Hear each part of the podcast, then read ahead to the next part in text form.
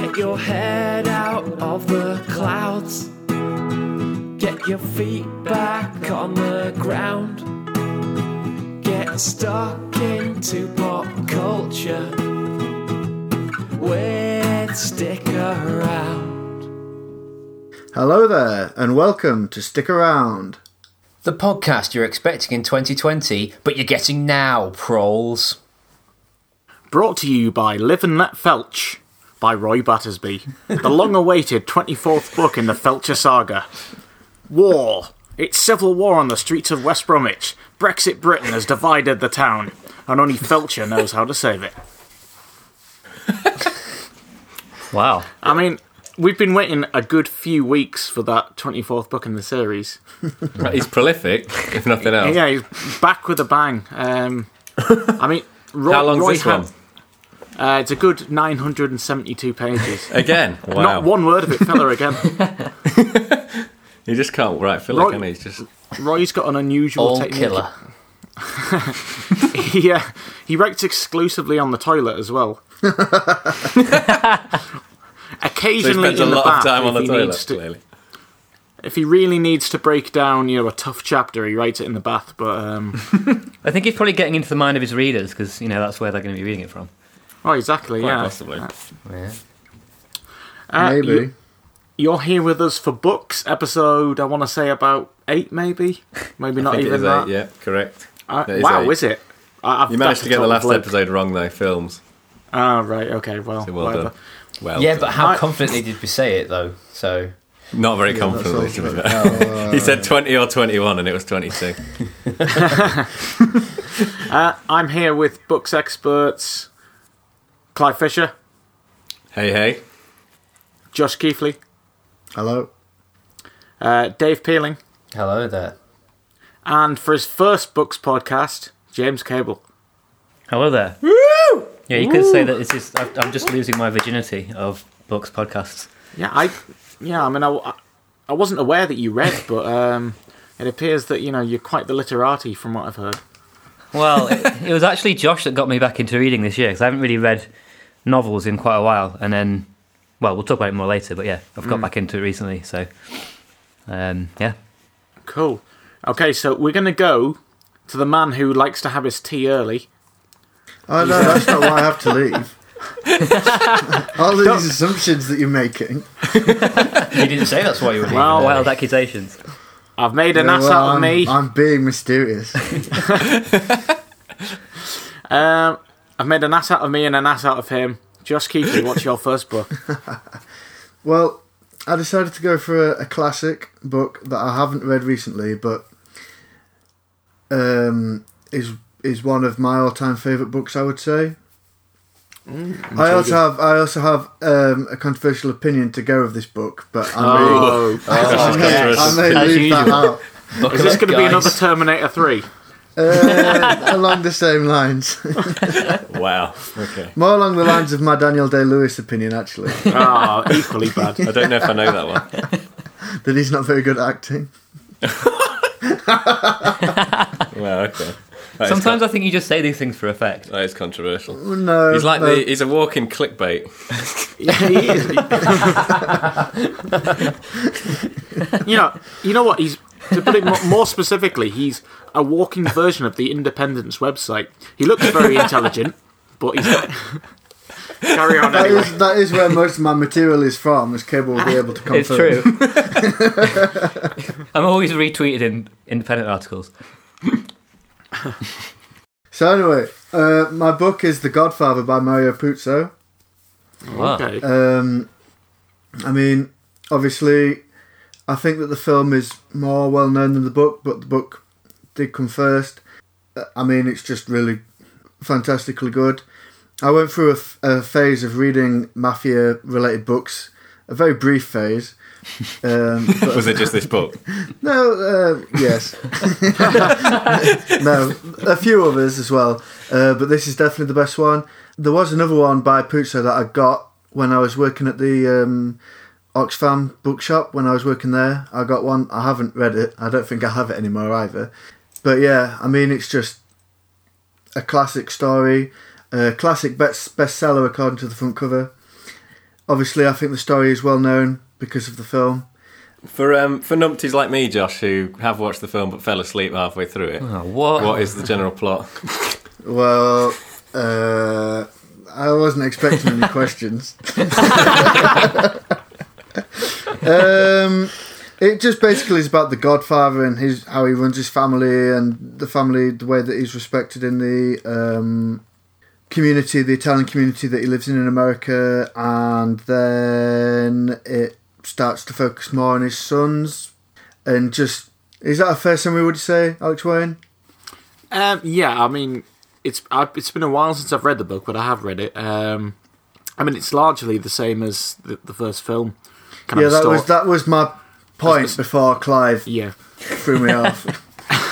Well, kind of a story of a respected crime figure who's almost part of the community, but also obviously a criminal, and then the slow corruption of his son. That's how I describe it anyway. Yeah, I would go along with Alex Wayne's summary. Yep. So I mean, it's just like a really great book, I would say. I much prefer it to the film. Oh, that's good. Like I read the book, and then by coincidence, the film was on telly, and I sat down to watch it, and got about halfway through, and just was like, "Nah, this is boring." That's probably around about when I fell asleep. So, great minds. And like the book, I mean, obviously it's different reading a book to watching a film, but I never wanted to rewatch the film or watch the bit of it that I didn't see. Whereas the book, I found it really hard to put down, and it's fairly long, but I can remember getting through it quite quickly. It's nearly 600 pages long. I mean, I read it when I wasn't especially very old, but I thought it was really good. I read it when we were still at school. But yeah, I would strongly recommend it. I think if you're a fan of the film, then definitely read it. If you're not a fan of the film, then read it anyway. So just bloody read it. Yeah, just read it. Get out there. Can you recite any of the famous lines from probably in the book, which were also in the film, like in the accent? Well, I don't know. I feel reluctant to, seeing as my opinion that I haven't shared with you is about Marlon Brando. Oh wow. There was me thinking the controversy was in the fact that you preferred the book. Oh, no. That's not a Josh controversy. No, that's not controversial at all. Right, what's your beef with Marlon Brando? I don't think he's a very good actor either. Like in Apocalypse Now, which is probably one of the most overrated films ever made. There we go. He to be fair, that's completely ruins the film. Because... I mean, like, fair enough, he completely improvised every single one of his lines, but you can't even tell what he's saying. Like, I could stumble along and start mumbling stuff. So, I demand an Oscar. The views of Joshua Keithley do not necessarily represent the views of Stick Around Podcast. Disagree. I expect nothing else. It was a long time ago, but I have read the book. I remember thinking, in fairness, I'd agree with you that it was hard to put down, although I did feel it was quite simply written. It felt like a good kind of popcorn bit of literature. I didn't feel very challenged by it, but maybe that was big. That might be because I've seen the film already. Perhaps I'd already had... I have actually started reading, this is momentous news, I have actually started reading War and Peace. Oh, wait. So, cliche. Maybe a podcast in a few years' time, I'll be able to review that. Did you find it an excellent cover? I had it bought for me, but it does have an excellent cover. Josh and I were really into the War and Peace TV show, which I talked about, and we decided we both wanted excellent versions of the book to read. And I've yet to find an excellent version with an excellent cover. Yeah, you want a good aesthetic. It has to be. Yeah, it has to be the good. It has to. It's all about the cover, really. What I don't understand always judge a book by its cover. What I don't understand is that obviously it's been translated from the Russian, but massive chunks of it are in French. Right, okay. Half a job, is that what you mean? Yeah, well, maybe not even that, but like maybe too much of a for a job. Like they've translated it from Russian into English and then into French. Right. Right, that's interesting. Has anybody else read the Godfather book? No, I didn't know it was a book. Like I said, I'd watched half the film. I believe it was at uni with you guys and fell asleep. Yeah, I mean... I've watched the whole film, but I did find it a bit of a chore. I enjoyed it, but it was... Yeah, it was one of those gangster films where I didn't know who was who. Yeah, and I could see why you get bored. Film. And then I got bored. Right. And I think I started watching the second one and just gave up. You people are heathens. Wow. The book is excellent, though. Yeah, fuck the film. And I'm reviewing the book. I have no opinion of the film, other than Marlon Brando's shit. But mainly other than the opinions I've already expressed. Right. Okay. Moving on. We've gone from. Where are you calling from, Josh? I'll say Scunthorpe. We'll say Scunthorpe. So we've gone I'm remaining mysterious. We've gone from Scunny. Now we're going to the Big Smoke. Dave Peeling. What do you got for us? Thank you very much. I often call London the Scunthorpe of the South myself. It's true. It's full of something. Industrial market. They're both shit. Yeah. Thank you very much, Al. So I've been reading an awful lot since the last time we did a podcast, to the detriment of all the media that we discuss in our other podcasts. So I've been particularly looking forward to doing this one. I've managed to trim down the ones that I've read since we last spoke to 4 that I'm going to talk about today. Cunningly, the 4 are kind of linked together. So the first 2 that I'm going to talk about are books that I was inspired to read after a trip that I took to Vienna back in February. It was my first time I'd ever been to Austria. And I absolutely loved Vienna. We walked around the beautiful old imperial palaces and churches and the town itself, and drank lots of coffee. Walking around the ring. This isn't a travel podcast. Oh well, you just ruined the story. Clive, kick him off. Remove Cable. This is why we don't have him on, guys. Sorry. It's all this highfalutin chat we have in the book's WhatsApp that you're not allowed in. Sorry, I'm lowering the tone again.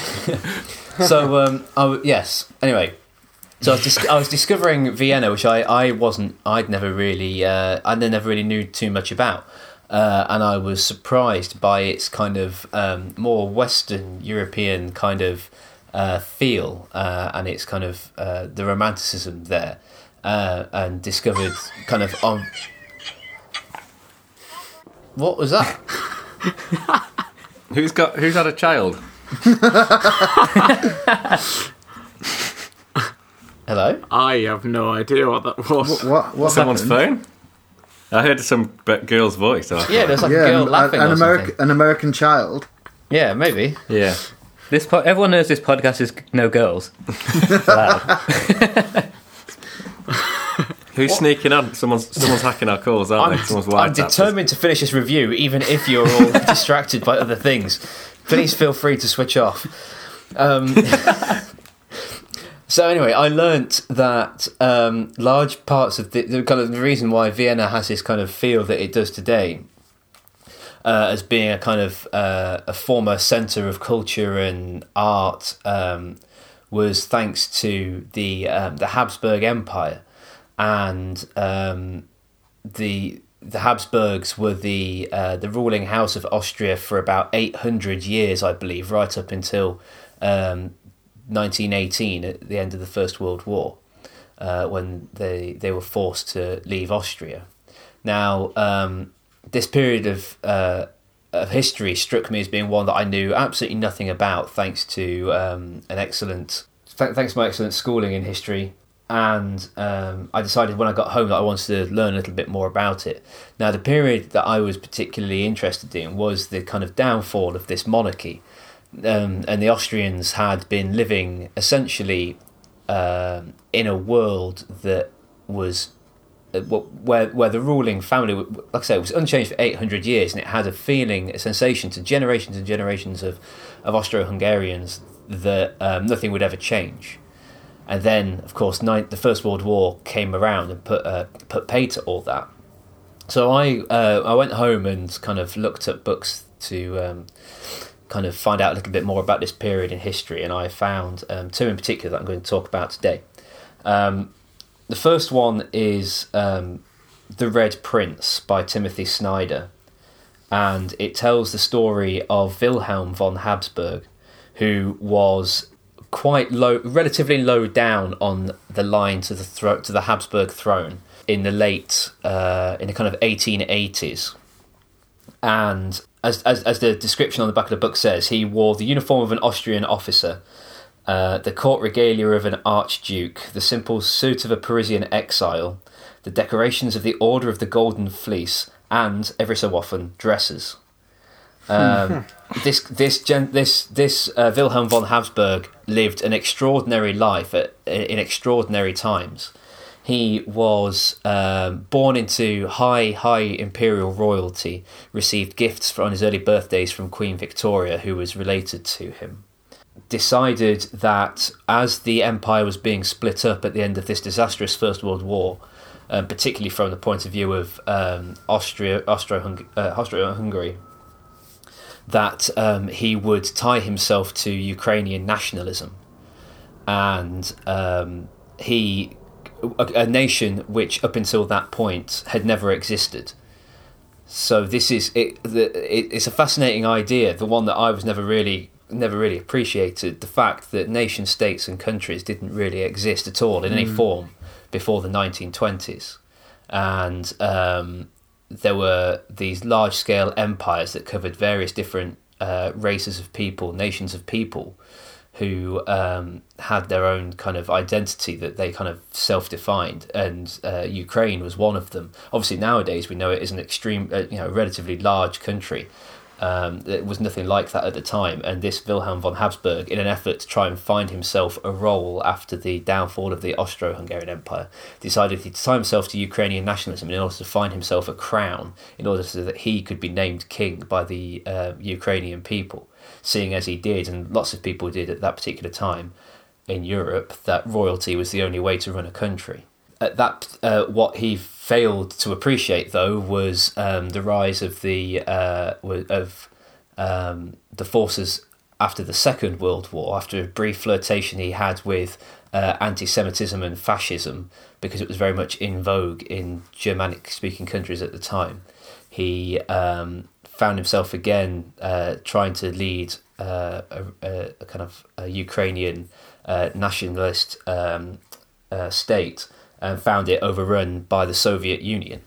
So he spent a brief period as a fascist, he spent periods as a monarchist, and found himself in a Stalinist concentration camp after the end of the Second World War, when he was asked what his nationality was, and he replied, "I'm a Habsburg." Because he'd never been born in a country, he'd never been born in a nation, because they didn't exist at the time, and he didn't understand the question, and he found himself trying to free Ukraine from the Germans at the end of the Austro-Hungarian Empire, trying to free it from the Soviets in the Second World War, and died before ever seeing Ukraine come along as a country. And the exploits of this person as he moves all across Europe and the world, and the people that he mixes with this sense that he has of being an imperial royal and born to blue blood at a time in the 1920s and 30s when Europe just didn't accept that as an idea anymore, is absolutely a fascinating idea. And Timothy Snyder here tells an absolutely riveting tale, and ties together a whole bunch of interesting periods in European history by telling the story of this one particular relatively unheard of person, even in his native Austria, as he went missing in a kind of purge, a Stalinist purge, never to be heard from again. And Timothy Snyder had to do an awful lot of first-hand research across various countries of East Europe, which plain didn't exist at the time, that Wilhelm von Habsburg found himself in. That brings me kind of neatly onto the other book that I was reading on the back of this. It's the memoirs of author Stefan Zweig. I had to Google how to pronounce Zweig, being unfamiliar with the German, and I did it on YouTube, watched a little YouTube video that repeated the word Zweig to me several times and then ended with, "This pronunciation was brought to you by pronouncenames.com," which made me feel very much like I hadn't maybe got the right pronunciation. So, is it right, Clive? It sounds right to me, yeah. Zweig. Yeah, I would say Zweig, but that might be more Swiss German. Oh, was that not what I said? Okay. Right. Well, it's The World of Yesterday, Memoirs of a European by Stefan Zweig. And this one is... perhaps even more interesting than The Red Prince. Stefan Zweig was an incredibly, phenomenally successful author. Sold millions and millions of copies of his novels in the interwar period. He was born in Vienna in the 1870s, I believe. 1881 he was born. Again, at the end of the Austro-Hungarian Empire, when it seemed like nothing was ever going to change and no emperor would ever go anywhere, lived through the horrors of the First World War, and stayed in Austria in the interwar period when Austria found itself kind of divvied up into lots of different states and found itself separated from all its industry and farmland that it knew from its former days, and was plunged into poverty and hyperinflation years before it happened to Germany. Kind of recovered from that state, to write incredibly successful novels, as I say, until the Nazis arrived. One of the main reasons why you may not have heard of Stefan Zweig is that he was Jewish, and so his books were burnt in great numbers in the kind of mid 1930s. His memoirs were submitted in 1942 from Brazil, when he fled Austria to Britain in 1939. He heard the declaration of the start of the Second World War in Britain, and then thereafter fled to Brazil. He wrote this book, his memoirs, starting from as early as he could remember, right up until 1939. Which he kind of saw as the death of the European ideal. He wrote his memoirs in 1941 and 1942, handed them in to his publisher, and the next day committed suicide. The book itself does not read like a suicide note. In fact, it's almost in some ways incredibly hopeful. This man lived through the formation, the height of a great empire, its downfall in the First World War, the establishment of a state that didn't want to exist, that wanted to be part of Austro-Hungary, and then failing that, part of Germany, was forced to exist by the League of Nations, suffered hyperinflation, the onset of the Nazis, and the start of the Second World War. It's incredible to think that there were people who saw Napoleonic conflict and saw Napoleonic wars pass through the town that they were living in, and also be around and making some of their great work at the start of the Second World War via the First World War, which to me seemed like several different and very separate conflicts, thanks to kind of the predominant way in which they're taught, but entirely spanned by this one man's unnaturally shortened as well life. Stefan Zweig, because he was a great author, he often found himself rubbing shoulders with incredibly influential people of the time as well. And this book is full of name dropping. One of his great friends was Freud, who he knew from his days in Vienna. Stefan Zweig wrote librettos for some of Strauss's operas. There's one part in here where he mentions the fact that he bumps into Dali on the street one day.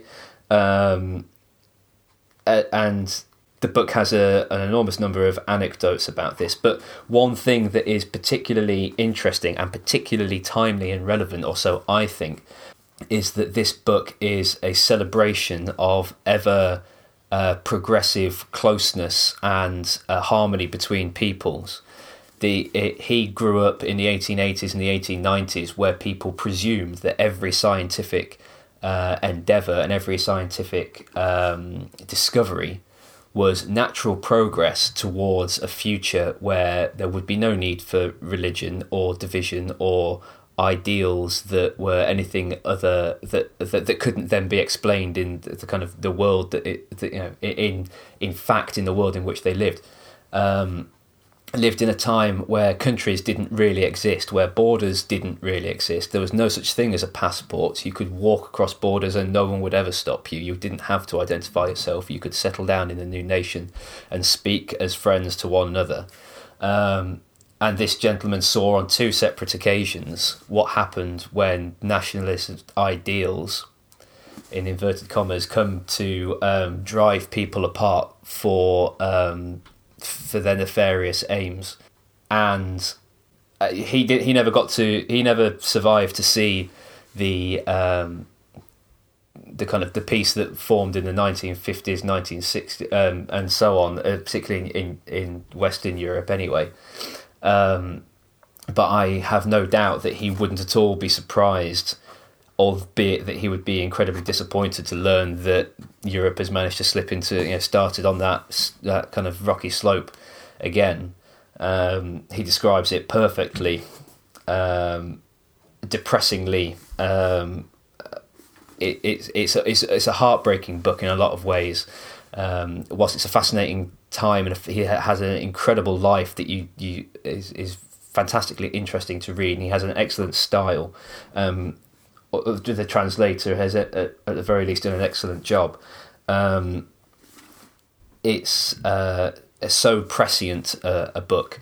It's one that so many more people should read, or lots, not just this one, but many from that kind of time period, and just see the trials and tribulations that people went through over this type of idea in the past. In an effort, more people should read this type of stuff in an effort to break this kind of inevitable cycle of depressing nationalism and interracial conflict. So for that reason, I recommend both these books to you guys today. Wow. Yeah. Good night, Vienna. I was not expecting that at all.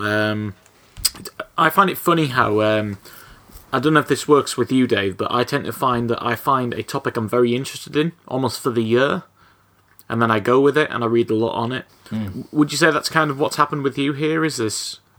Yeah, definitely. So I had a little pile of books that I had already before I went to Vienna, and then I came back from, and I swore to myself I wouldn't buy any more until I got through this pile, and then came back from Vienna and found that I needed to read much more about it, and I've managed so far to hold myself to these two, but I've added a whole bunch more to my. My Goodreads lists and Amazon basket for when my pile goes down in future, because I definitely a fascinating time and period and country, and just something that part of Central Europe, great parts of Europe, I don't know, I realise now that I knew nothing about whatsoever, and this particularly interesting period. I read a book during the period between podcasts, and it's called The Tobacconist by Robert C. Fowler. Mm-hmm. And it's a fiction book, but it's about an Austrian boy who goes to work in Vienna as an apprentice at a tobacconist's, and one of the regular customers to the tobacconist is Sigmund Freud, and it sort of is about the apprentice's kind of friendship, not really a friendship, but the relationship that he forms with Sigmund Freud, and then it's against the backdrop of the Nazis starting to become more prevalent in Austria, and obviously Sigmund Freud was a Jew, and it kind of follows the boy being a little bit confused about what's going on and his reaction to what's going on. And the guy who wrote it, Robert C. Fowler, is Austrian from Vienna. He's written two books which have been translated into English, I think.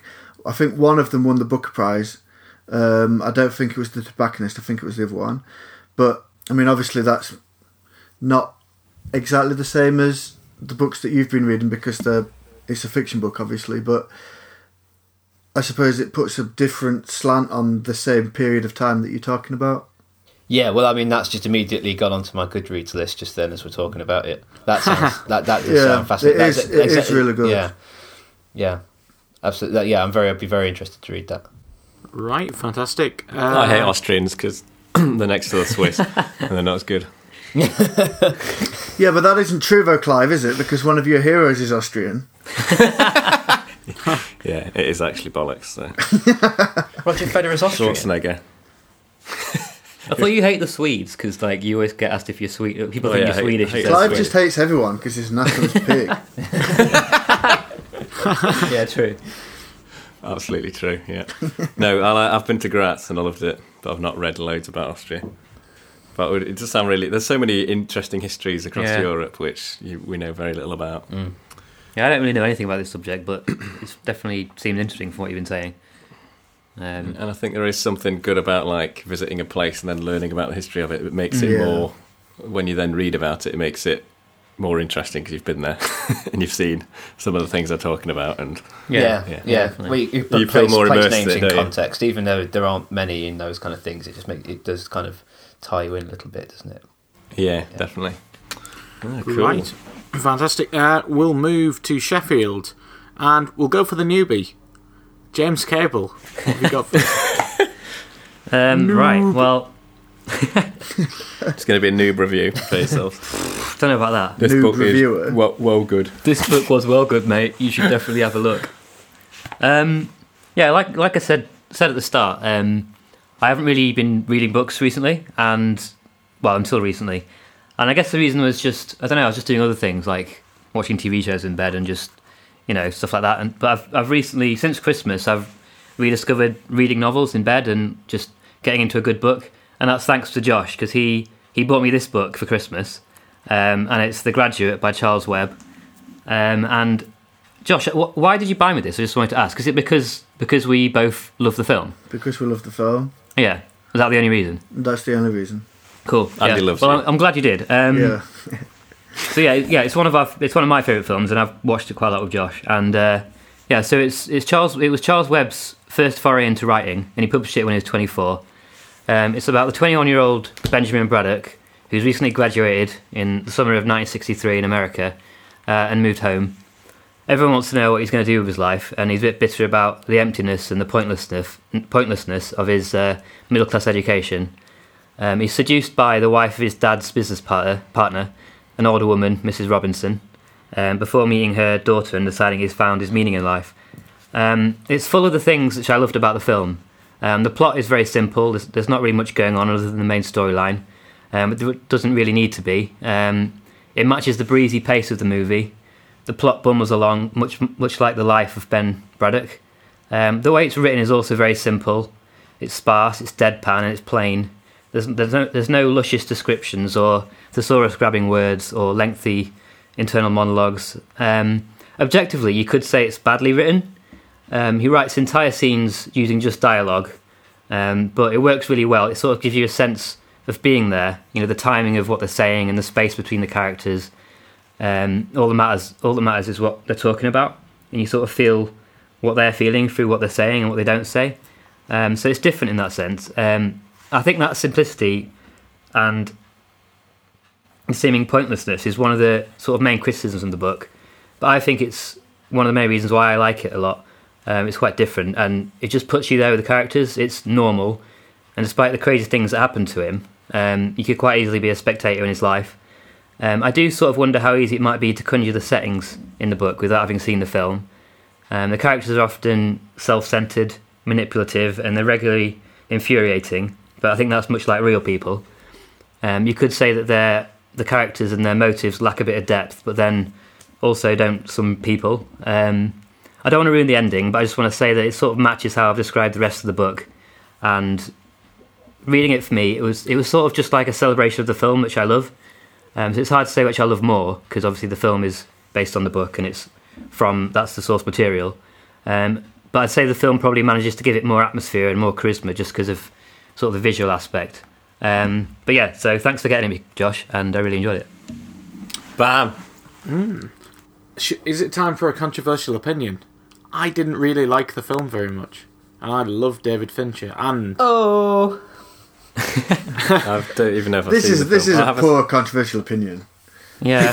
you need to work on them. Was it not angry enough? Or it just needs to be very controversial.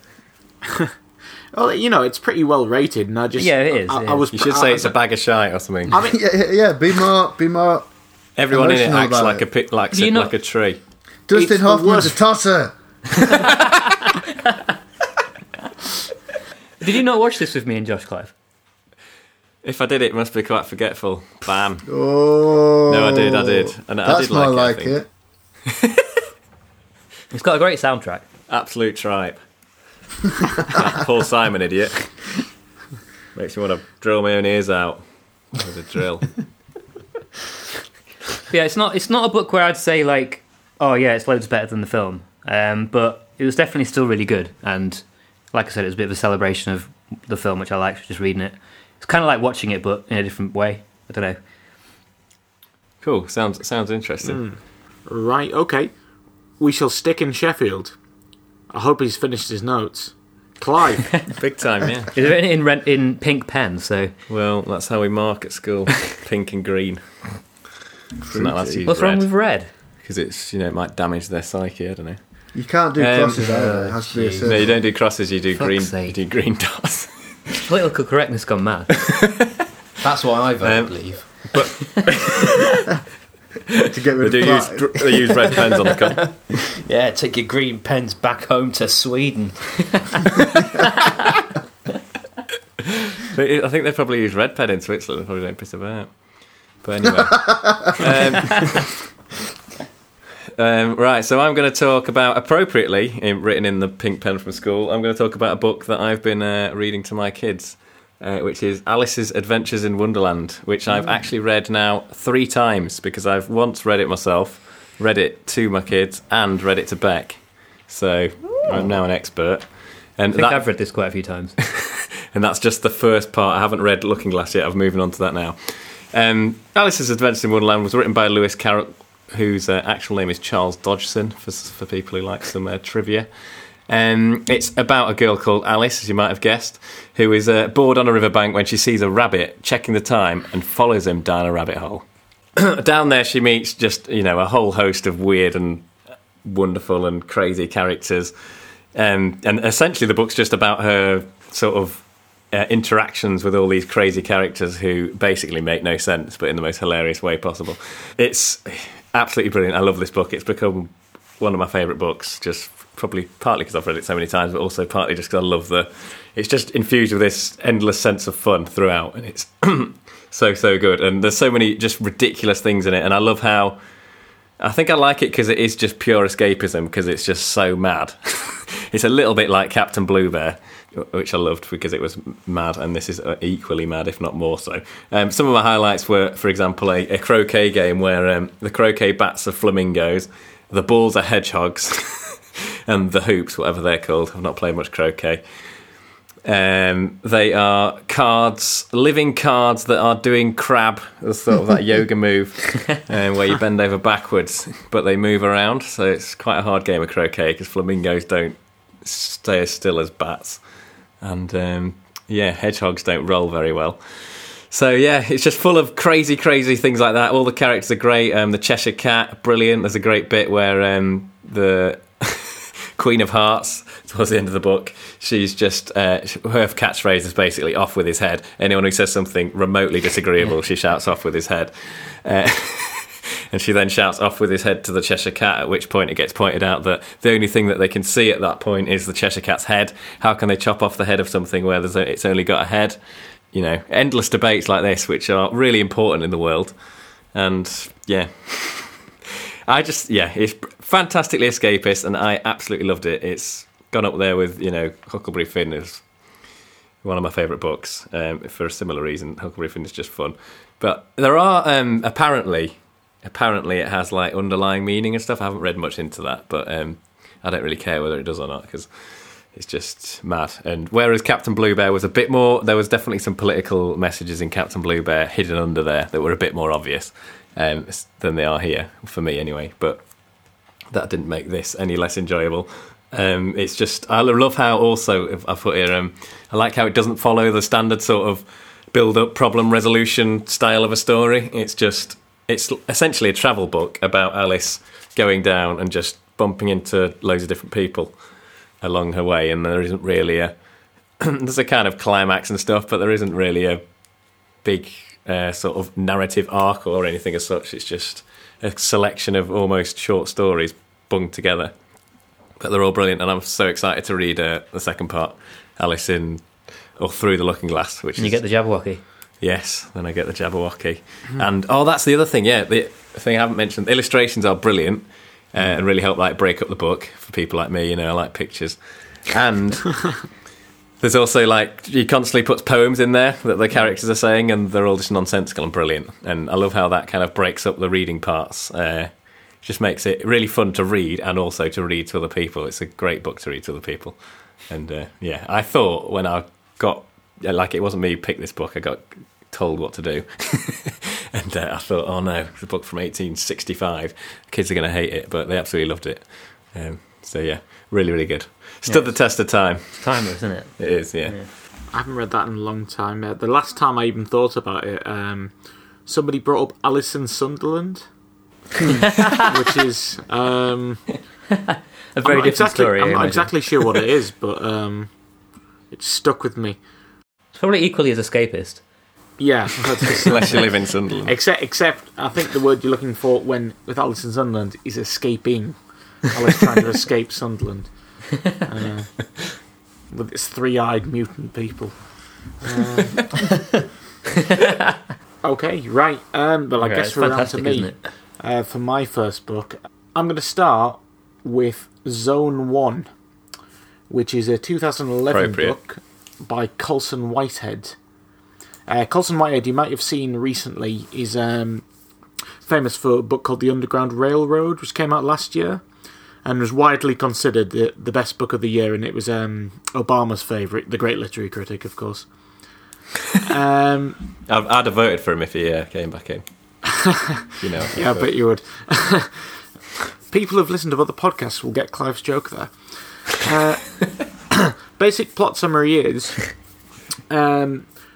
main character, who's nicknamed Mark Spitz after the very famous American swimmer, is a zombie sweeper set in a zombie apocalypse world. He is cleaning up in the aftermath of a zombie apocalypse. The book differs from most zombie apocalypse narratives in the sense that it deals with the aftermath and Mark Spitz's observations on the society that got it there. It takes place over a three-day sweep, and it, really, for a book that's about a dystopian future, it takes place at what you might call a glacial speed. Despite this, it's a fascinating read. Part horror, part post-apocalyptic fiction, part satire. Mark Spitz's observations are really about the world we live in today, but told in the context of, you know, an exciting horror novel. I found myself laughing, kind of, you know, sort of having wry smiles at nearly every paragraph. If I was to have a criticism of it, I would say that the narrative is somewhat disjointed deliberately to kind of throw the reader off. You're not often told when he's describing a flashback and when he's describing a present tense. I love the book, though, for the most part. And it's certainly the shades of Stephen King, but with better writing, in my opinion. We all know my opinion on Stephen King. Before I go on, is it controversial? No, it's not that controversial. I think he's a really good ideas man, and I've enjoyed some of his books, but I think he's a bang average actual writer of prose. I think he's got a fantastic mind for, you know, a narrative, and his ideas are second to none. But I think he's better adapted into film than he is on the page. Does anybody else feel that way, or is anybody else a big Stephen King fan? I've not read any of his books, so I couldn't comment. Okay, has anybody heard of this book, or has anybody heard of Colson Whitehead at all? I've heard it. I feel like I've heard the name, but I don't know why. So no, not really. But it sounds good. Dave, you seem to be on the pulse when it comes to literature. Heard of this guy at all? I've not, no. Okay, I'm surprised, actually, because as I said, The Underground Railroad was pretty much considered the book of last year. I know I'm not reviewing this here, but... Yeah. I have heard of that book, and I heard Obama... I saw that Obama was caught with it and so on. I didn't catch who the author was, or I certainly didn't retain that information within my head. I think when I compare this to other kind of either post-apocalyptic or zombie genre pieces I've read, this is quite a bit different because, for instance, there was a book I reviewed the last time called The Passage, which was a very conventional, albeit quite entertaining take on it. This seeks to do something a bit different, and it seeks to, take what, is a fairly pedestrian genre now and sort of take a slight twist on it. As I said, you might find it difficult to imagine that, this subject matter could be, so as I said, glacial, I feel is really the word, but glacial in an entertaining manner. That's really most of what I've got to say on it, but... I found it intelligent, I found it witty, I found it well observed, and it's an unpunishing 180 pages, I believe, which for me is beneficial. Yeah, I was entertained throughout. As I said, if I had a criticism, I would say that perhaps the narrative could have been a bit more forgiving in terms of divides between flashbacks and present-day parts of the narrative, but overall I was very impressed. This is going straight on the to-read list. As soon as it had 180 pages, that in particular. Don't quote me exactly on that, but it's something like that. I believe it's under 200 pages, I believe. Excellent. It could be written in size 1 font, though. Well. Good point, Cable. You never know. There's a good quote here, by the way, which I think sums it up. I'm just on the Wikipedia page now. One review described it as... Well, this is Colson Whitehead doing a zombie novel. An intellectual dating a porn star. Can we get him on the pod instead of you?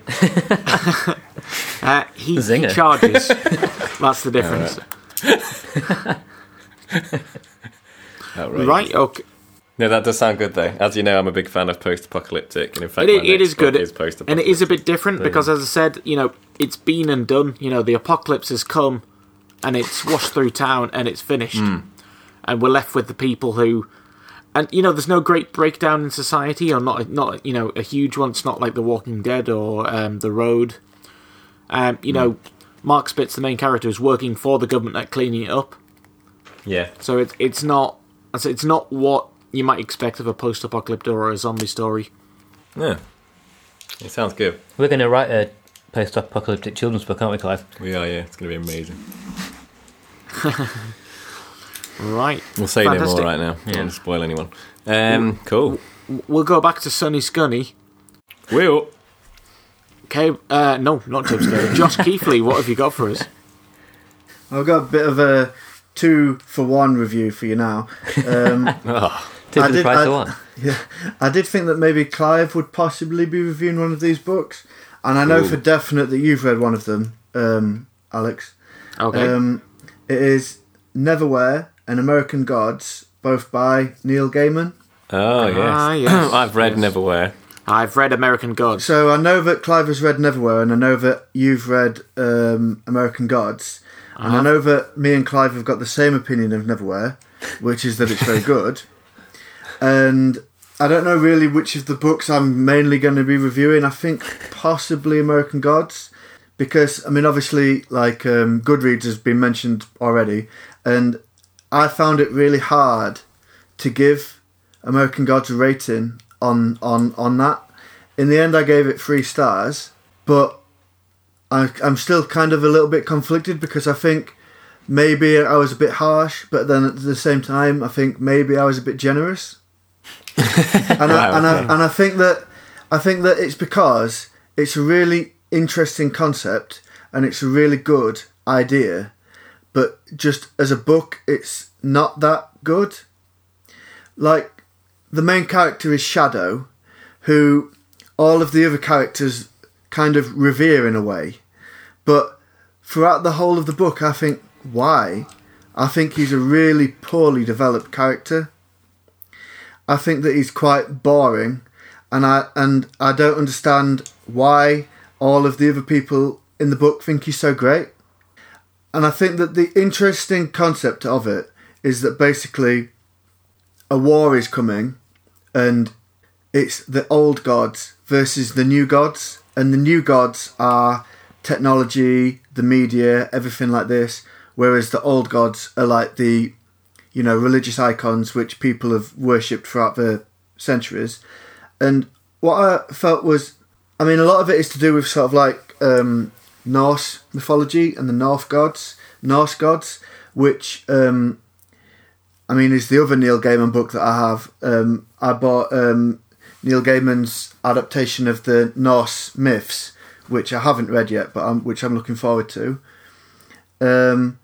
And just sort of like the concept of it, you know, and like I think that religion is interesting, you know, like the concept of religion is interesting, and I don't know, just like the way that, like one of my favourite books is The Master and the Margarita by Mikhail Bulgakov, and I think that that is one of the best ways of explaining religion, because part of that book is about Jesus and why Jesus ended up getting worshipped in the way that he is, and you know, basically that it was just a man who got made into this larger than life character to be worshipped.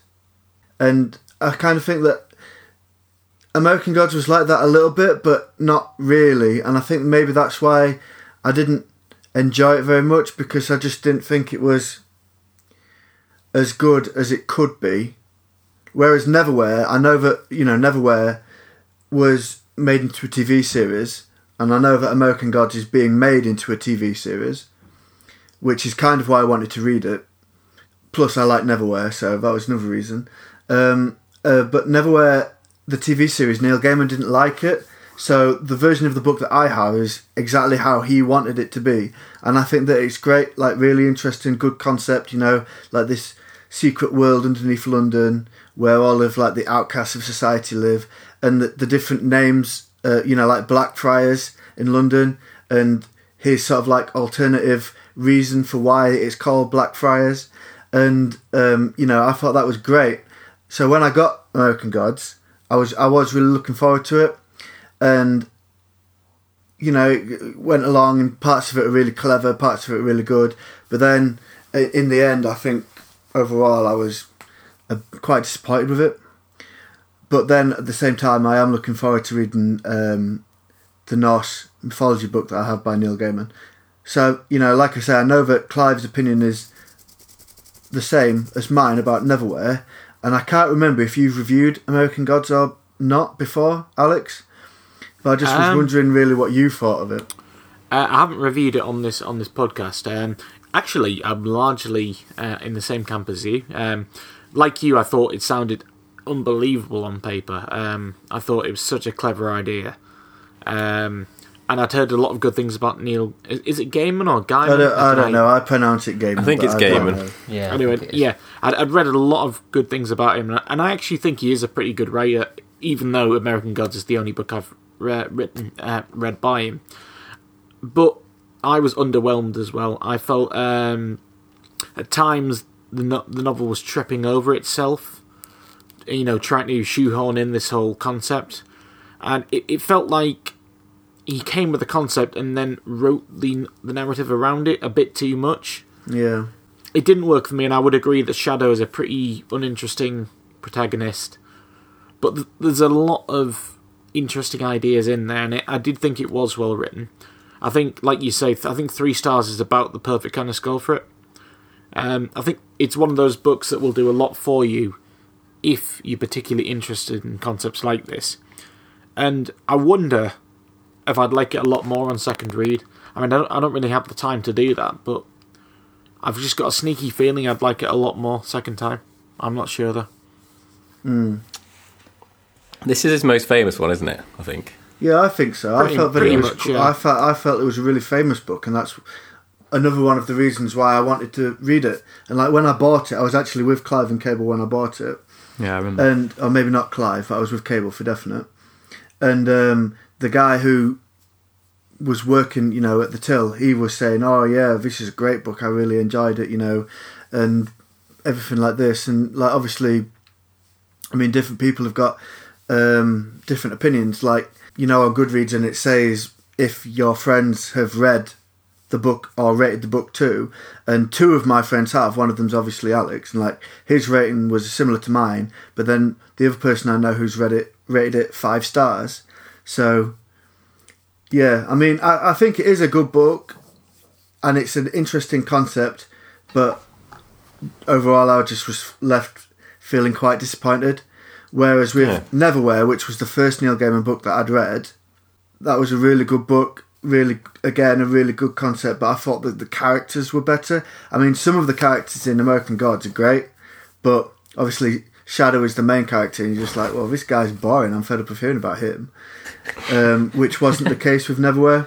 So yeah, I mean, like I say, I'm looking forward to reading more books by Neil Gaiman, but, you know, American Gods I was disappointed with. Yeah, there we go. But Neverwhere is excellent, yeah. I think I read it, Josh. I was just thinking then. I think it was when we were working at Erlex. Oh.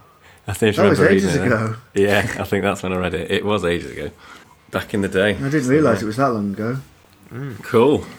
Any thoughts from anyone else on American Gods or any Neil Gaiman? Well, yeah, on Neverwhere. I'm a big fan of Neverwhere, and I really, really liked the concept of like the underground. Everyone living in these sort of abandoned underground tube stations and this underground network. I thought that was really, really cool. And I remember at the time I actually looked into research quite a lot about abandoned tube stations and stuff in London, and it was pretty interesting about all the ones that exist. Yeah, it's definitely interesting. So yeah, I really enjoyed Neverwhere, and like it's been so long, like 10 years or so or whatever, but maybe not quite, but yeah, I do remember the characters being really, really good. I couldn't tell you about exactly what happens, but I remember really enjoying it and really liking the characters and things. Right, okay. Right, we will go back to the land of disenfranchised youth. Dave, what have you got for us? Well, thank you very much. Are you live in an abandoned tube station, Dave? I am. I'm coming to you live from Aldwych. Right, so I've got 2 more books to talk to you about. So the first 2 I spoke about were very definite. They were books that I sought out. They were definitely decisions that I made to go and read, whereas the 2 that I've got now are 2 of the last ones from my year of free books, which sadly came to an end back in January. So, but they are kind of linked by a common theme. The first book I'm going to talk to you about is The Shadow of the Wind by Carlos Ruiz Zafón. And this is... these 2 books are both... Unlike my first 2, these 2 are both fiction. This is a story of a 10-year-old, Daniel, who's taken to a labyrinthine underground vault, mysterious vault, full of books. And it's something of a kind of archive. So just before books are forgotten about, a copy is brought to this vault to be protected forever. And Daniel's father owns a bookshop and decides that at the age of 10, after Daniel's mother dies, that he's of an age to go to this vault. And people who are lucky enough to be chosen to be introduced to the vault are asked to select a book. And that book is one that they are the guardians of. And the book that Daniel pulls out is called The Shadow of the Wind by an author called Julian Carax. And this book tells the story of several people who become suspiciously interested in Daniel's find. So a book that had basically apparently disappeared that people didn't really know much about. It turns out that the reason that this book nearly disappeared was because many of the extant copies were mysteriously destroyed or burnt. And this novel is a kind of a whodunit tale, but it's really fantastically well told. It's set in Barcelona in 1945, so just after the Spanish Civil War, because the Second World War didn't really take, you know, not much of it happened in Spain, so it's kind of a city oddly at peace with its, but found in the kind of a time when it hadn't yet kind of fully come to terms with what had gone on in the Civil War that had only concluded a few years prior. Barcelona itself, which is where the book is set, is essentially a character in this book. The author wonderfully describes the city and its moods and its colours and the life within it, how it impacts the other characters in the book.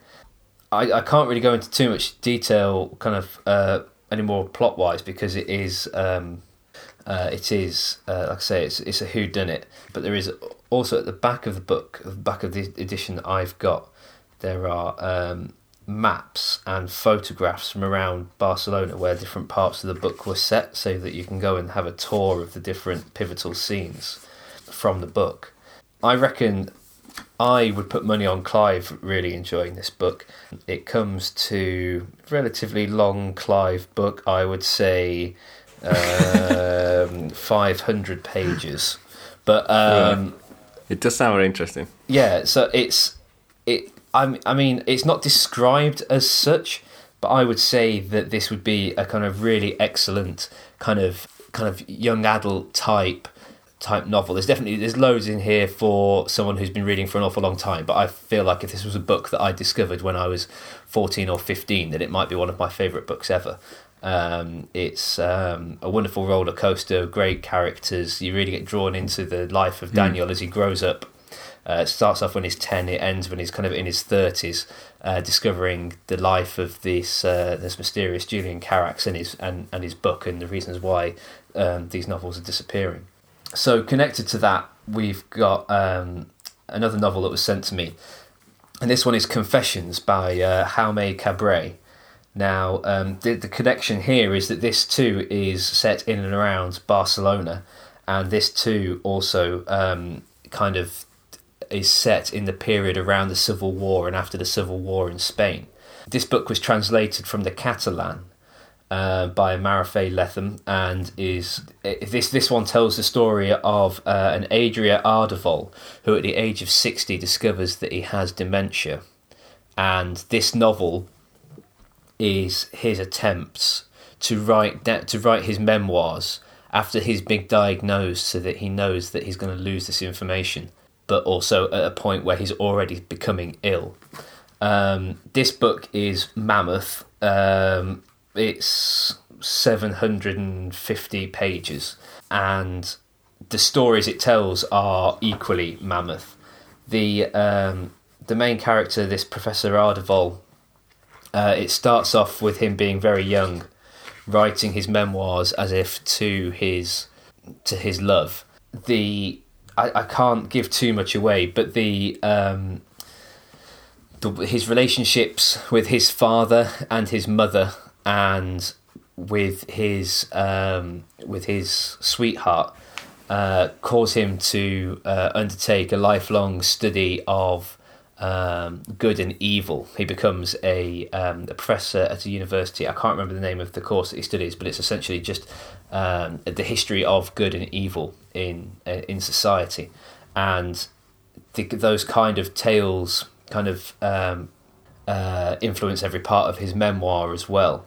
The style is quite remarkable, to kind of give a sense of the kind of the way that Adria's mind is working.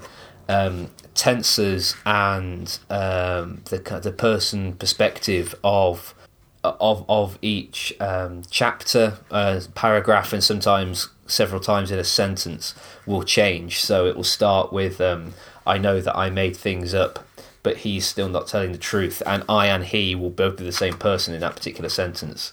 And it takes some getting used to. It's a book that you kind of have to sit, and I would say you have to read the first kind of 50 in one go to really start to get into it, because characters aren't really introduced, they're just assumed to be there, and you grow to understand them as the book progresses.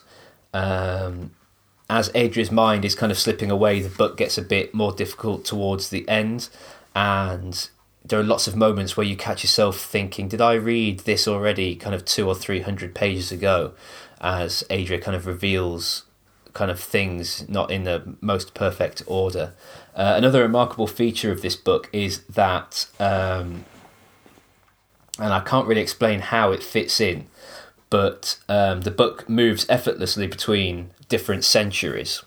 So the main arc through the middle of the story is Adria Ardevol, born in the 20s, kind of grew up in the 30s.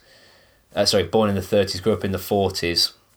Kind of gets dementia in the kind of late 90s, early noughties. But some of the stories within the book tell the tale of stories based around the time of the Spanish Inquisition. There are stories in here about insights into Jewish suffering during the Holocaust, and many other time periods in between, and kind of understanding what's going on with those and how they fit into the main arc is one of the most interesting parts of this book. For a book that is so enormous, I found myself absolutely voraciously consuming this. The writing is so well done. The story is so fascinating. I constantly wanted to know what was going to happen next and what happened to Adria. So I read this kind of 750-page novel in about 10 days, and that's 3 or 4 times faster than I read most things. That wasn't to show off. It was more to just say how much this book in particular gripped me, and I found myself making opportunities to read it. So there are 2 books there that both fiction, both riveting, kind of twisty, topsy-turvy stories, but both quite different. Both set in Barcelona in the kind of 1930s, 40s. And another 2 that I recommend to you guys. Cool. The earlier one, Shadow of the Wind, is there a sequel to it, or? Yeah, I think there. Okay, because I think Beck's read it then, because she's read one which there's been a sequel to, but she's not read the sequel, and I'm pretty sure it's Shadow of the Wind that she's read, and she really liked it. There's a bit at the end where I'm not sure actually. He's certainly written other ones subsequently. Yeah, he might just have written another book. There's another one called, according to the back of the book, it's called The Watcher in the Shadows, that has a very similar cover to it. Yeah, I don't know if it's related. I think that's the next one. Yeah. Right. Yeah. Okay. Yeah. Cool. Yeah, and then the other one was Confessions by Jaime Cabré. I just realised maybe not mentioned the names of them. Anyway. Mm. So I think I may have that one in the fight, which means I may well start reading it soon, because it sounds really good. Right, okay. Dave, you said that it was about 700 pages. What size font was that?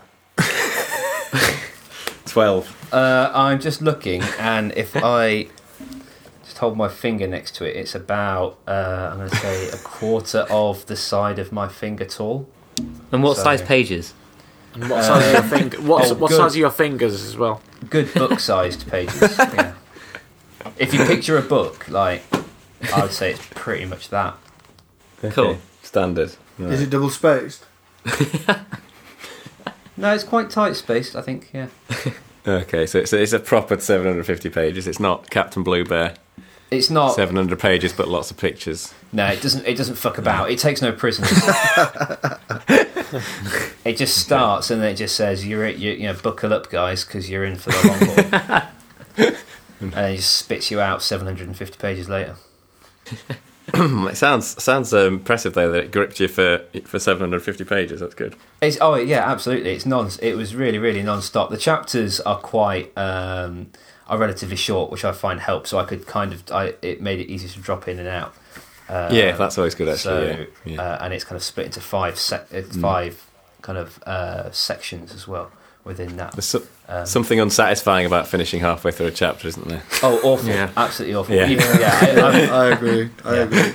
I hate books with really, really long chapters. Sometimes you just no chapters. Sometimes you do have to, and you're hoping you get one of those paragraphs that for some reason has a space. Star. Yeah. Sometimes they never come. Sometimes I end up falling asleep halfway through a page, when I'm in bed. Not because it's boring, just because I'm tired. Mm. And that's acceptable, I think. It depends though, when you wake up, do you know where you were? Well, I sort of half fall asleep and then closing it with a book market and putting it down. Okay. I think that Cable definitely wants us to be imagining him in bed. Well, I do that all the time. It's been referenced quite a few times that Cable reads in bed. What are you wearing in bed? I think he's got an ulterior motive. Well, it's because I bought that reading lamp, but I've got nowhere to put it. So that's the only place I've got a good enough lamp for reading. I can't read in bed because I fall asleep almost instantly. So I have to read in a slightly uncomfortable position. Yeah, right. It's weird. Maybe I should try that. Top tip for you there. Cool. Those sound really interesting. I forgot where we were in the order. Al, you're in charge. Right. Well, I'm going to have to go. By the way, editing reasons. Can't you just stay for the start? Start of what? It's me, isn't it?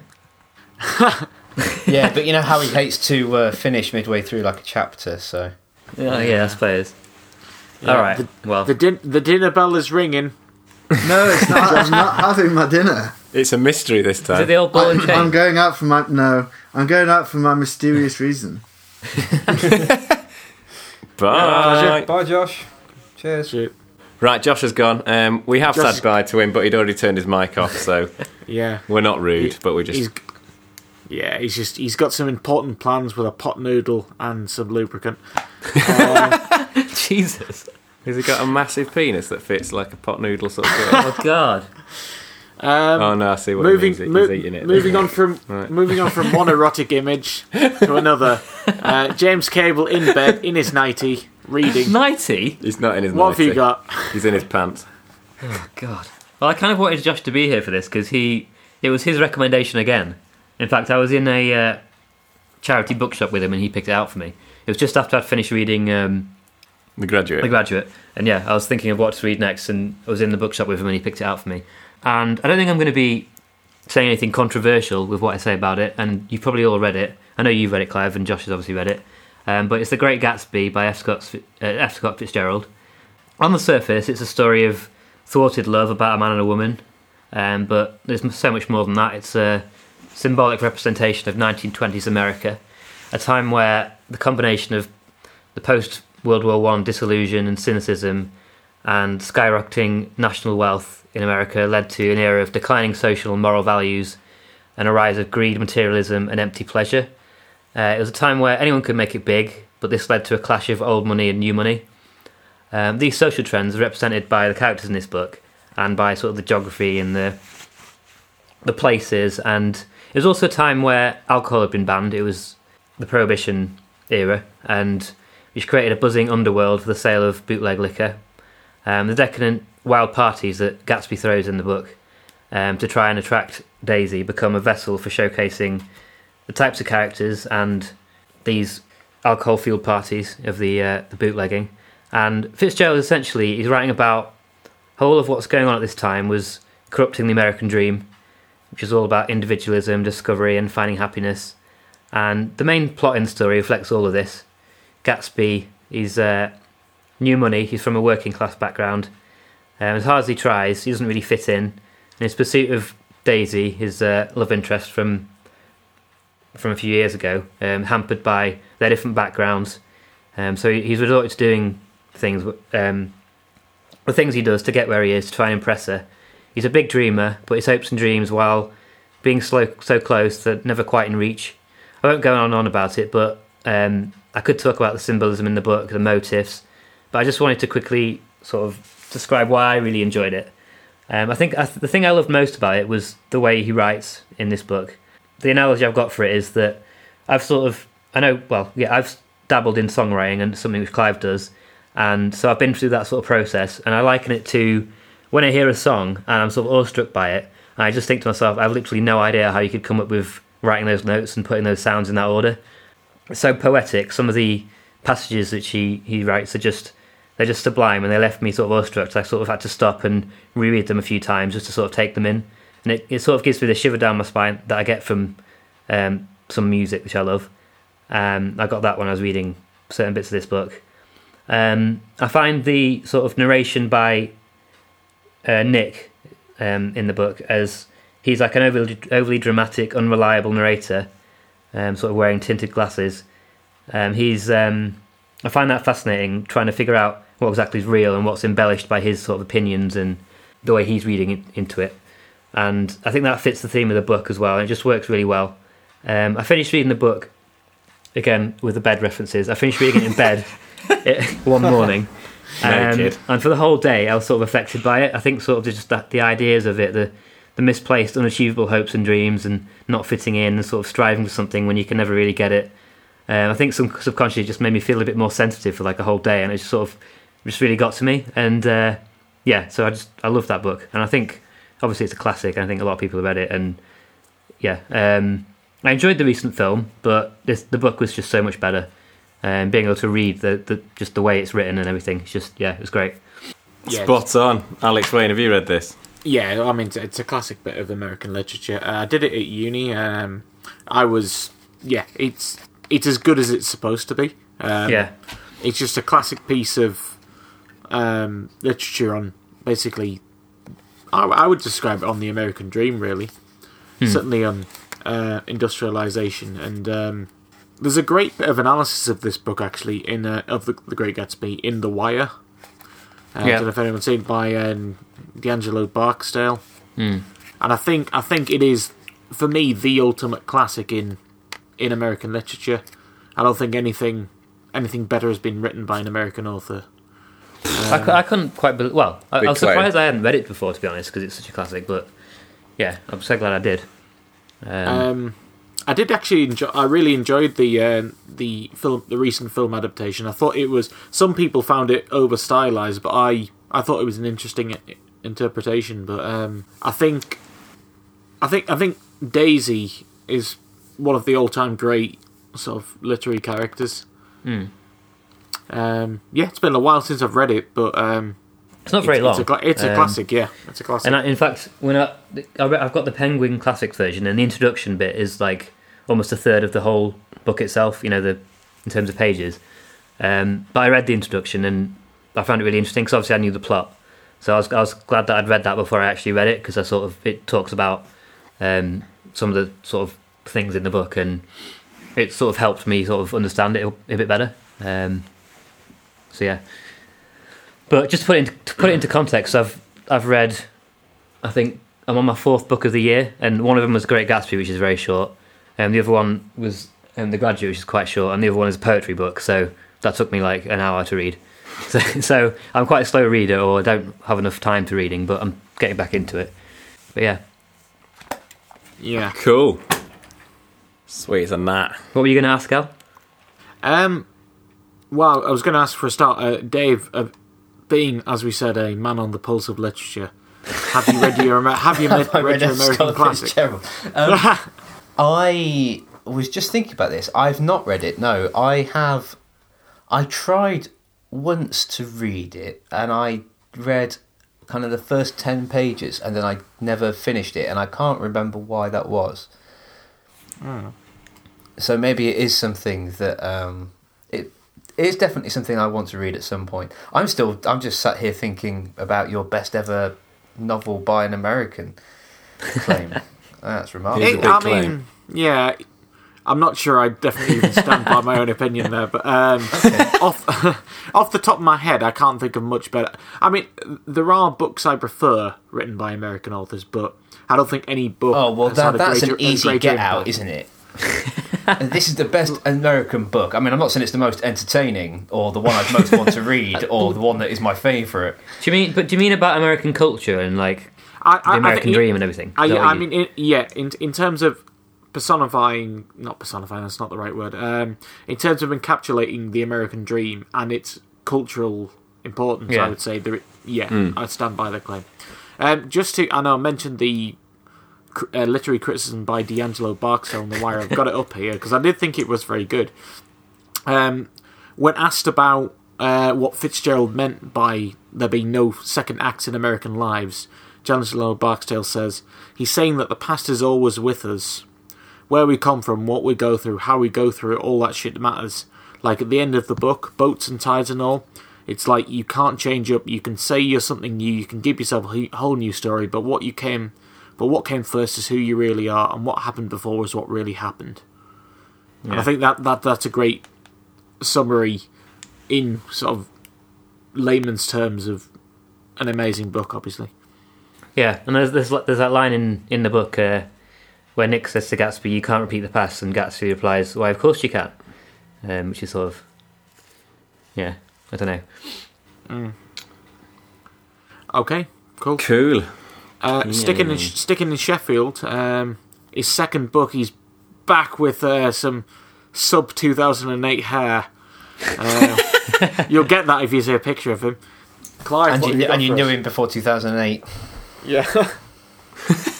I've started on a children's book. This is most definitely not a children's book. The next one I've got is Waiting for the Barbarians by J.M. Courtesy. Why haven't you written it in red pen then, Clive? Well, because I've only got pink pens. Because at home, basically all I've got is pink and green pens. Because don't tell my school, I usually take them home and use them myself. Because it saves me money on buying pens. But anyway, so yeah, I've written a pink pen. James Courtesy, this is a post-apocalyptic fiction book. It's narrated by our unnamed protagonist. He's a magistrate in a small colonial town. Again, I don't think the town is ever named, which is kind of on the front line of the Empire, as it's called, which is like almost a bit like the Star Wars Empire, sort of a big imperial force in this post-apocalyptic world. His, at the start of the book, his existence is pretty peaceful, and it's not really a spoiler, it's pretty early on. This peacefulness kind of comes to an end when the Empire calls a state of emergency because they think the barbarians are going to attack the town. It's never really made clear, but I'm pretty sure that they don't think that the barbarians are going to attack the town. They just would rather quite like to wipe them out and need a good reason to do it, which fits in quite well with some of the stuff going on today.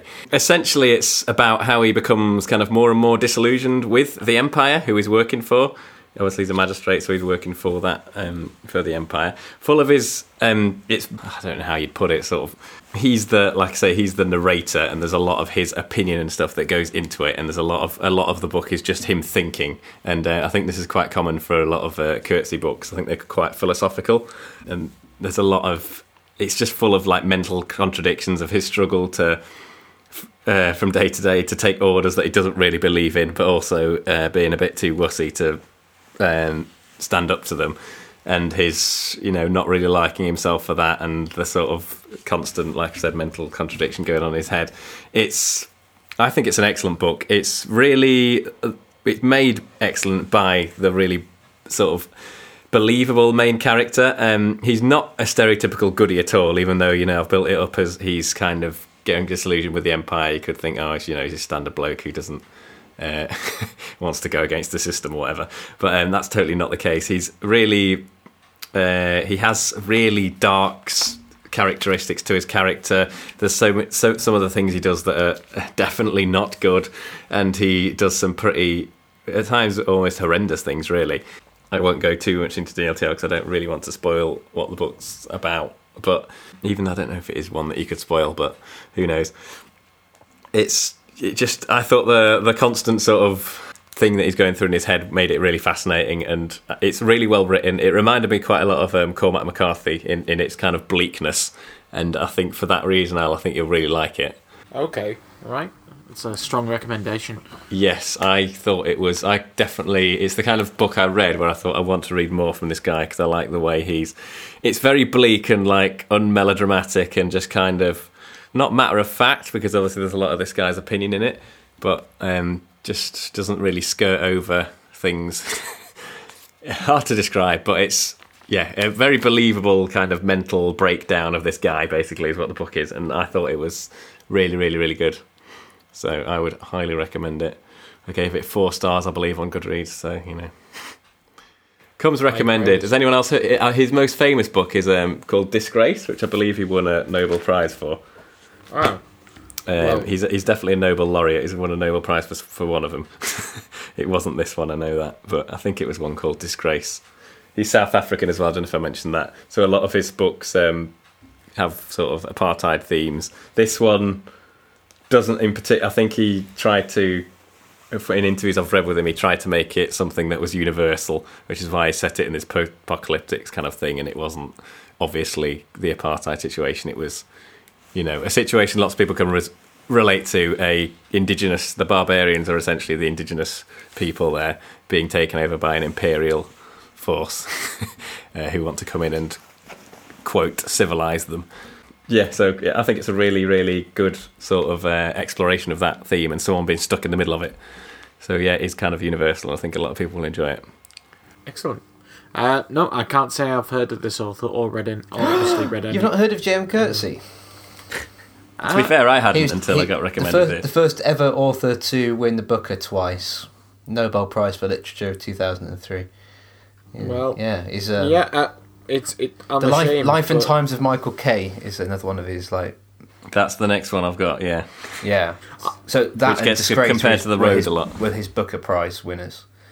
Yeah, and you don't win a book for Nobel you just get the Nobel Prize for being really bloody good. You don't win it for a particular thing, I don't think. Oh right, okay. Ah, okay, I didn't realise that. Like Bob so it's more like contributions being, to... Yeah, just for being a great American songwriter, not actual for an album or anything. Anyway. Yeah, with yeah, you. But still, yeah, he's... I'm saying all this, I've never actually read him.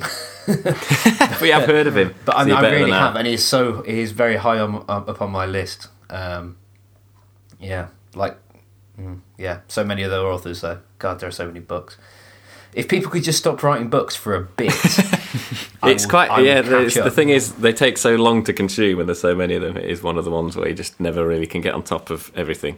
Well, I used to think that, and then I realised how many weeks I'd spent watching things like The Sopranos and The Wire, and think, I could have read several books in that period. No, but books aren't necessarily superior to their art, but yeah, it's I find that it takes more of a mindset to commit myself to than other things, perhaps. I've just realised this book is written in 1980. I thought it was much more recent than that, actually. But yeah. Yeah, so it had a timeless quality there. You didn't realise it was 40 years old. No, I didn't at all. It's won a ton of prizes, and also American composer Philip Glass has written an opera of the same name based on the book, apparently. So. Right, okay. To finish off, I will have my second book. And I'm going to be talking about The Bone Clocks by David Mitchell. Before I go into it, I believe a few people here have read Cloud Atlas. I have, yes.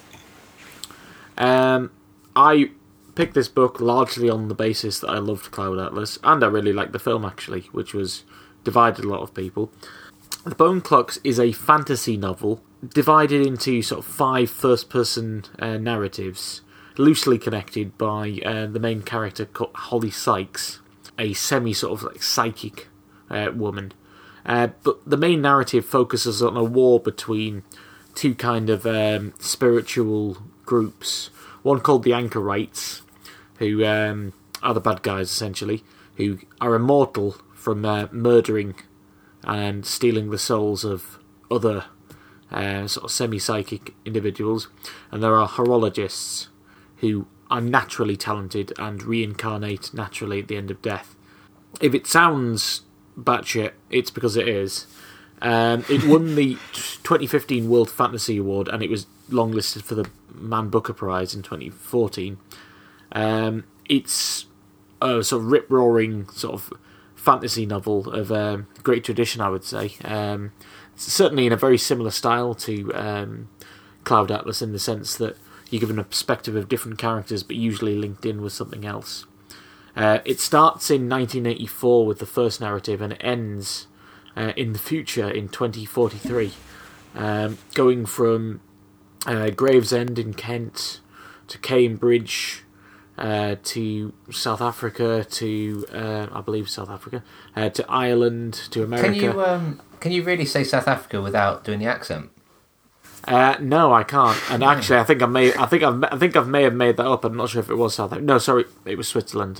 Easy mistake.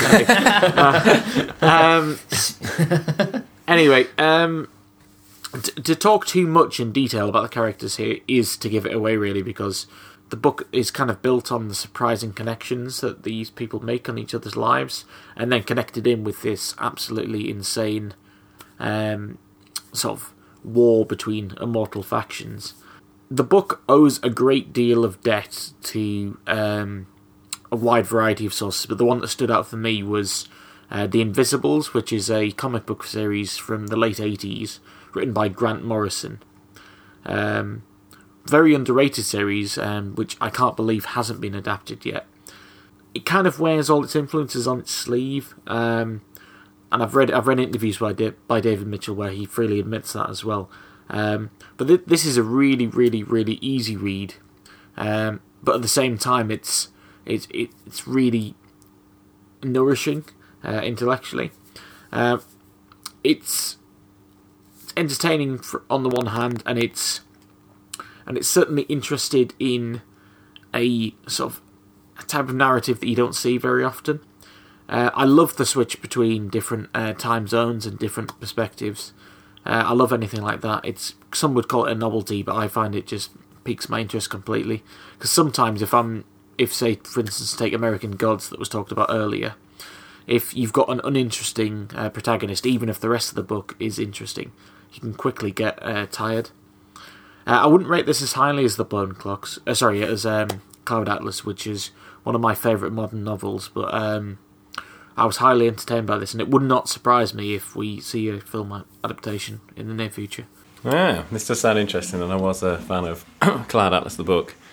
I wasn't such a fan of the film because I couldn't get past the fact that I don't know why they picked Tom Hanks to play every single era. But I didn't mind that, but yeah, the book was better. As I said, this is written in a similar style in the sense that there are, you get parts with one person and parts with another, seemingly separate narratives, but obviously inherently connected. Has anyone else read Cloud Atlas, or I suppose read The Bone Clocks? No.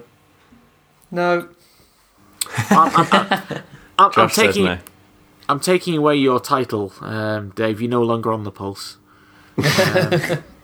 I'm not sure where you got that rumour from. I think it's just because you won a competition. The competition was to be the 2,000th follower on Twitter. It wasn't. There's no level of intelligence testers there, I'm afraid. Figures. Literary knowledge. Anyway, I don't have a great deal more to say on that, but it's a fascinating narrative, and it's a real crowd pleaser. It's a thriller, to say the least. And I would say that if you're looking for a kind of intelligent, almost summer read, then this is a great contender. Certainly, if you're reading something a bit heavy and you want to almost cleanse your palate, this would be a great selection, I would say. It's like a sorbet. Yeah, but a bit more substantial than a sorbet. Maybe gazpacho. Yeah. Go for that. We'll go for that. Yeah, why not? Cool. Sounds good. We've had some splendid books today. Some wide range. Yeah, we shouldn't save them up. We'll get. Yeah, we shouldn't. We'll end up with 1 hour 40 minute episodes. Yeah, cool. Spot on. Is that everyone done? I think we're all. I believe it is. Al, have you checked the time? Well, hang on a minute. So you quit stalling, hands, and then the little hand. I believe it's plug time, baby. Plug time. Spot on. At Stick Around Cast on Twitter, Stick Around Podcast / Stick Around Podcast on Facebook, stickaroundpodcast.com on the interwebs. Search Stick Around on your podcast app, and you can subscribe. Give us reviews on iTunes, Instagram / Stick Around Podcast. Yes. / Stick Around on Patreon. If you want to throw some money or toss some money our way. Whoever you want. Toss more than money. Wee. Cable says you can toss more than money. That offer isn't open for me, but for Cable, who spends a lot of time in his bed. In his nightie. I don't have a nightie. In someone else's nightie. Whoa. Maybe on a weekend. The plot unfolds. I feel like I've missed something. I think you got it, Clive. I think I've nailed it, haven't I? Email us, stickaroundpodcast@gmail.com if you want to ask any question, anything. Even, anything. Nothing is sacred. Anything you want. Nothing is sacred. I might not answer it, but you can ask it. Yeah. So thanks for listening. Thanks for coming, everybody. Send us pages from your favourite books, ripped out. With your love written all over them. In blood. In blood. Jesus Christ. It's getting dark. We'll be back next time with TV, I believe. Yes, if the whole thing goes to plan, I think it is TV next. I've watched a TV show with our good friend James Cable. Wow. We in fact binge watched 7 episodes in a row, didn't we? We did, which is the first time I've done that in my life. I was actually surprised that Claire was still paying attention by the end. I found it quite difficult. I fell asleep at one point. That's because I'd had loads of coffee. That's true, yeah. And cocoa. Wow. Living it up. That'll be the next episode, and then we'll be back round to films, I suspect. I can't wait till the next games episode. Oh. Oh. Exciting. You can't wait to switch your attention to games. Yes, absolutely. Right, so thanks for listening, everyone. Thanks for coming, Dave. Thank you for having me. Thanks for coming, Al. Yo, thank you very much. Nicked your hosting job for the end. Yeah, and you go for it. Thanks for coming, Cable. Yeah. Good debut. Yeah, I've lost my virginity. No longer a noob. Book reviewing. Thanks for coming, me. It's all right. Thanks, Josh. Thanks, Josh. Oh, Josh. Thanks, yeah. Josh. Thanks, Josh. Thanks for nothing. Went for a daily bath. 45 minutes of a podcast is not worth a thanks. Right. See you next time. Bye, guys. Everyone. Bye. Stick around. Stick around. Shikabonga. Sharuga. Stick around. Sif ifika.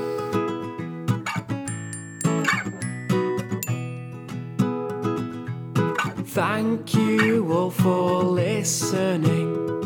Rest assured that you have found the best podcast in the universe. It's Stick Around.